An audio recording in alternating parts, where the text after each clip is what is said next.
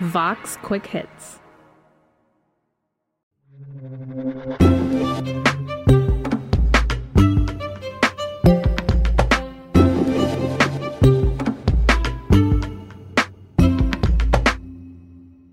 The two most powerful people in Washington, D.C. right now are both named Joe. One's the president, the other is a senator from West Virginia, the most conservative Democrat, the swing vote in a 50 50 Senate.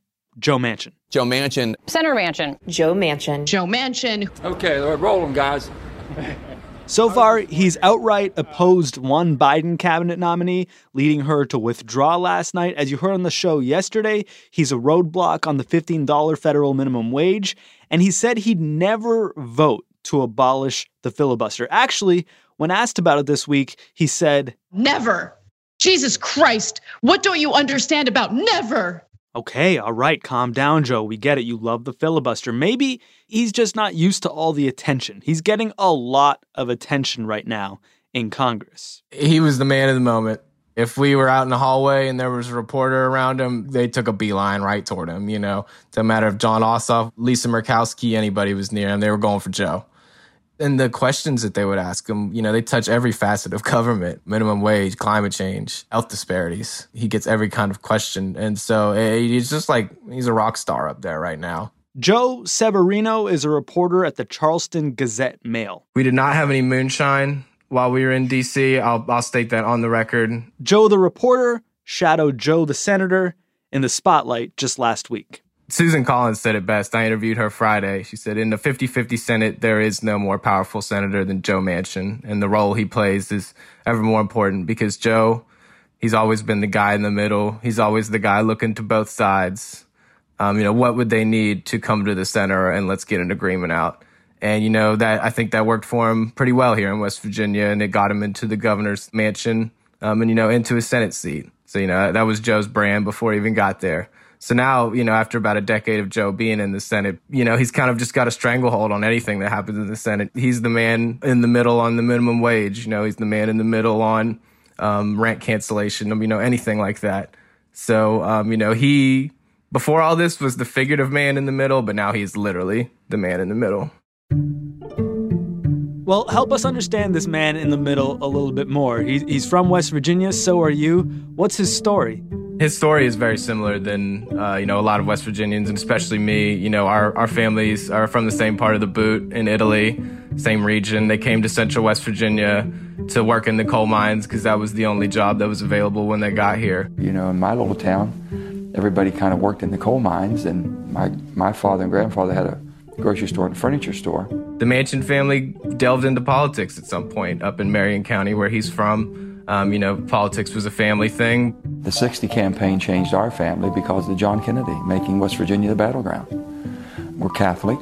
Could he break that religious barrier? Uh, got our family, but got our whole state involved. It really did. He played football at West Virginia University, short time, was a quarterback. After he was finished with college, he worked at uh, his family's store in Marion County. My father, when he got out of the service in 46, started a little furniture store beside the grocery store. So we grew up in the retail business. I've always said in politics, it's retail. This is retail politics. In retail politics, it's simply knowing who your customer is and making sure they're satisfied. And then he gets launched into the state House of Delegates, then the state Senate. Then he tries to run for governor. Why did you lose? What did you learn I didn't that? do a good job. I don't think I did a good enough job explaining who I was and what I thought the state could be and how we were going to change the state. And I lost that election. And then uh, goes to Secretary of State. And then he's governor. Leaving the governor's office was a, one of the toughest decisions I had to make. And we, uh, we achieved so much as a state, but when I look at what challenges we have ahead of us in Washington, I know it's time to take that fight there. So, you know, and the work that he's always tried to do, um, you know, has always just been let's get people to the middle and move forward. That's his jam, huh? Yes. I mean, he's called himself the spear catcher to me. You know, that's what he was going to be for the next two years, but he's been the spear catcher in Washington for a long time. And uh, it's going to come up time and again over the course of the next two years, I imagine, on any number of issues. But we've got three in front of us right now. We've got the $15 minimum wage, the $1.9 trillion stimulus, and then the confirmation of Biden's cabinet picks. Joe Manchin's been holding up this this $15 minimum wage situation. How come? He's of mind that $15 will not work in West Virginia. Um, he calls West Virginia's economy entirely rural, which is pretty much the case. You know, we have a couple urban centers, but you drive five minutes out of town, you're back in the hollers, you know. And so his eleven dollars, I think a lot of people just looked at that and said, okay, 11's in the middle of seven and fifteen. That's obviously why I picked it. But he said if you work forty hours 40 a week hours and goes to work 50 weeks out of the year, basically should be above the poverty guideline. twenty-two thousand dollars, which is for the federal poverty guideline for a family of three. You know, and that's where the debate comes in: is twenty-two thousand dollars enough for three Americans to live off today? But you know, Joe has settled on the eleven, and he ain't gonna budge. How about the $1.9 trillion stimulus? His deep beef with that is all budget reconciliation. He doesn't believe that the minimum wage should be put in there. He kind of got a cover through the Senate parliamentarian.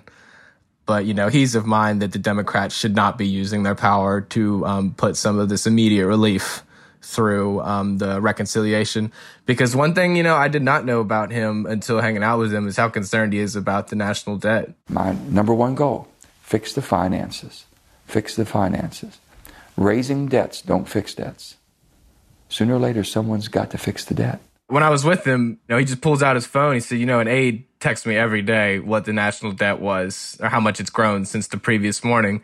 He just opened his phone, pulled it out, reads, Good morning, Senator. The national debt today is yada, yada, yada, trillion, yada, yada. He's calling for major spending, but it only targeted, you know, only, you know, infrastructure projects, major transportation projects. But, you know, immediately f- for Americans, you know, he's, he thinks it's been adequate for most Americans right now. I guess a lot of Democrats are currently making the argument that this is a time to spend and the only risk is spending too little. Sounds like Joe Manchin doesn't buy that argument. Yeah, I mean, President Trump blew a hole in the national debt. Let's not, you know, mince words here. And so Joe doesn't want to be the party that takes it even further. He wants to see spending more targeted. He just thinks we're just throwing money out there at, at the problem. I'm just making sure if we're going to throw out, you know, going to put a hole in the debt this size, we got to help people. And the third thing I mentioned were these nominations. We learned this week that one cabinet nominee, Neera Tanden, withdrew her name because Senator Manchin didn't like her tweets. He's also been voicing skepticism on Deb Haaland, who would be the first Native American cabinet secretary in U.S. history, though I think Manchin did later say he'd confirm her. But notably, Manchin was the only Democrat to confirm Jefferson Beauregard Sessions III as Attorney General under the former president. Is he more worried about the backgrounds of Democrats than he is Republicans? Yeah, you can absolutely critique Joe Manchin for his his stances on you know what people are calling a double standard. You know on what Neera Tanden had tweeted in her time about both parties, based on what Jeff Sessions and Rick Grenell and Brett Kavanaugh have all done in their past. Joe Manchin doesn't support anything outright and before he needs to. So I think that's par for the course for him that he wasn't going to announce what he thought of Deb Haaland's confirmation until the hearings were over. It might bear repeating that I was the most bipartisan uh, freshman in my first term in Congress. Um, that's because I came here to get work done. And uh, he was really waiting to see if she's one of these people who will be as a bipartisan worker.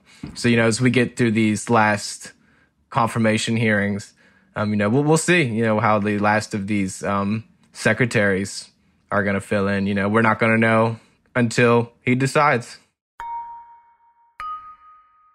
I think the thing about Joe is I was surprising to see how cool-headed he was in the moment, even in this in this intense moment where feels all the spears are coming at him from every direction, even from his friends. You know, he's still cool-headed. He's still sticking to his message of bipartisanship, and I think that's what angers most people about him. Is like, man, do you not feel this sense of urgency in the country? Do you not do you not feel this moment, but I think he knows the moment we're in and his just sticking to what has gotten him this far.